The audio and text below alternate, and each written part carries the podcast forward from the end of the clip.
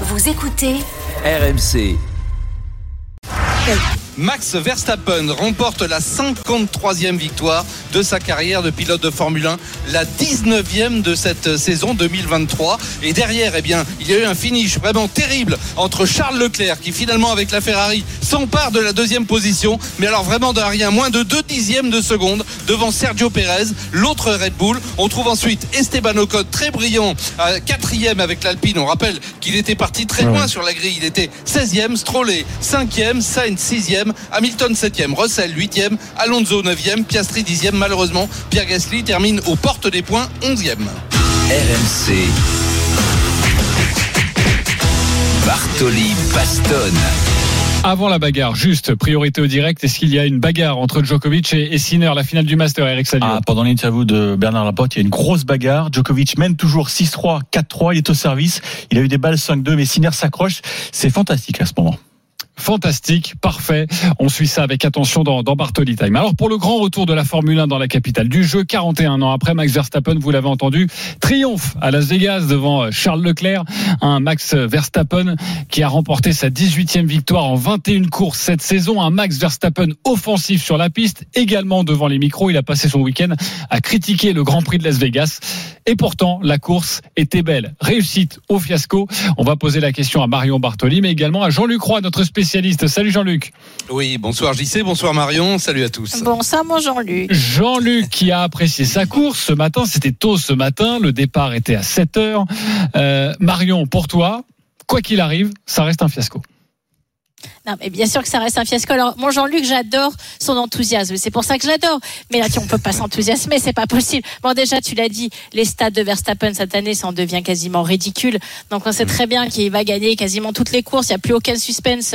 Alors, euh, euh, la, la, la, FIA essaie de trouver des, des, choses pour nous donner un peu de suspense. Ils se sont dit, bah tiens, quand Sainz va passer avec la voiture, on va faire exploser la bouche d'égout, dis donc. Comme ça, on va lui faire sauter sa voiture. Et puis, en plus, on va lui donner 10 places de pénalité. Comme ça, on est encore plus sûr qu'éventuellement, s'il y en avait un qui pouvait concurrencer Verstappen, eh ben on l'enlève. Et puis alors, alors là, c'était absolument magnifique. Donc ils se sont dit quand il va falloir colmater le trou. Donc ils sont partis avec du ciment à séchage rapide. Et donc ils sont allés colmater le, euh, la, fameuse bouche d'égout qui avait explosé. Donc je sais pas si tu te rends compte quand tu as investi 500 millions d'euros par Liberty Media pour construire des paddocks permanents pour qu'en fait tu puisses inviter de plus en plus de VIP pour qu'il y ait effectivement Justin Bieber qui soit avec le drapeau à la à la fin même pas capable de fixer tes bouches d'égout pour pas que les voitures, en plus, même la voiture d'Esteban Ocon a d'ailleurs été endommagée, et que tu dis en plus à l'écurie, ah ben non, mais on est désolé, mais alors c'est vraiment pas de notre faute. Donc ben non seulement vous allez payer les réparations, puis en plus vous allez prendre une pénalité.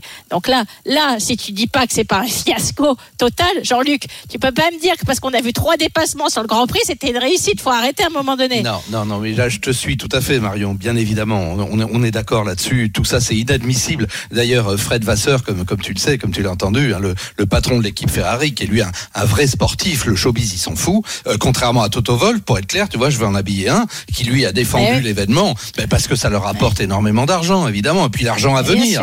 Euh, comme tu sais, cet événement a été organisé directement par Liberty Media. Or, c'est eux qui décident du calendrier. Donc, à mon avis, le contrat avec Las Vegas, il est à long terme, si tu vois ce que je veux dire et surtout à long terme. Et en plus, le pire, c'est qu'ils veulent en faire vraiment la figure de proue du entre guillemets de la nouvelle Formule 1. Donc, il restera les circuits historiques européens parce que là, ils n'ont pas pu faire autrement d'en garder quand même quelques-uns, même si malheureusement, à mon grand désarroi, ils en ont annulé certains.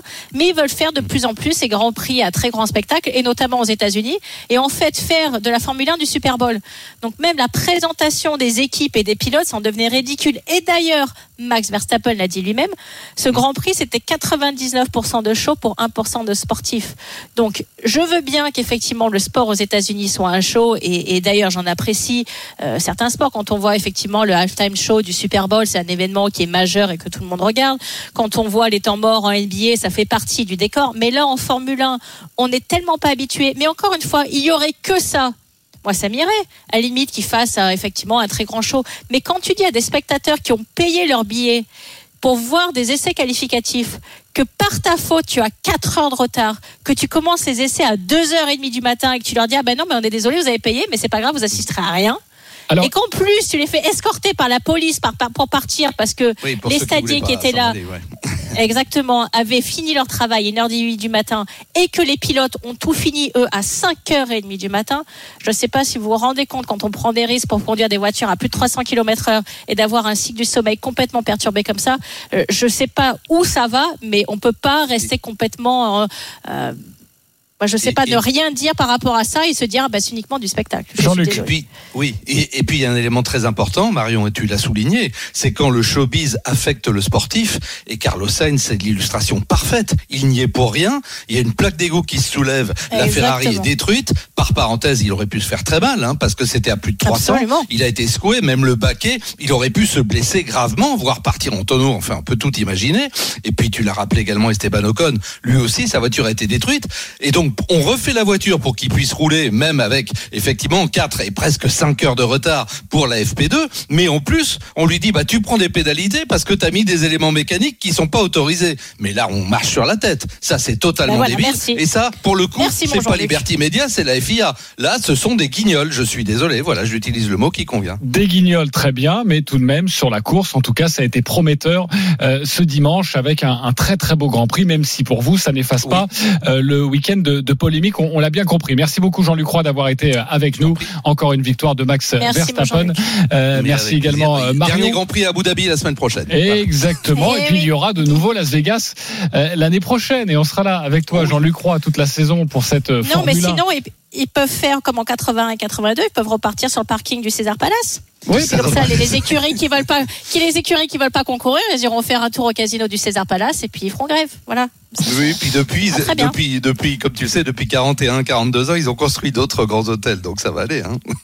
Et c'est peut-être pas fini d'ailleurs. Bref, on va arrêter de parler de la géographie de, de Las Vegas, même si on sait que vous adorez ce lieu, euh, Marion et, et, et Jean-Luc. Un point avec Eric Salio, qui lui aussi adore le, le jeu, mais lui c'est le tennis. Sinner Djokovic, euh, c'est peut-être euh, peut-être fini. Match Dans pas longtemps. Non, pas Non. encore, pas encore. Euh, 6-3, 5-3 pour Novak Djokovic. Sinner est au service, mais est en grosse galère puisque 15-30, 30 A après un, un ace servi par l'Italien, mais on sent que là, ça, la fin est proche. Je pense que Sinner a, a tout donné dans, dans le jeu de, précédent pour euh, ne pas être mené 5 jeux à 2.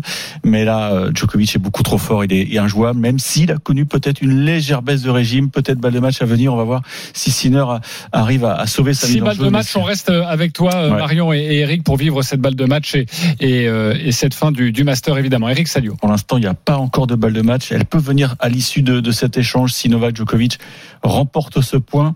Bataille de fond de course. Sinner part à la faute. La voilà. La voilà, la balle de match. Balle de Masters pour Novak Djokovic. Balle pour remporter un quatrième titre majeur, entre guillemets, hein, après l'Open d'Australie. Roland et l'US Open.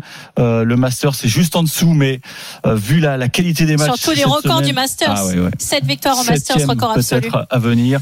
Euh, après avoir été battu en poule par Yannick Sinner.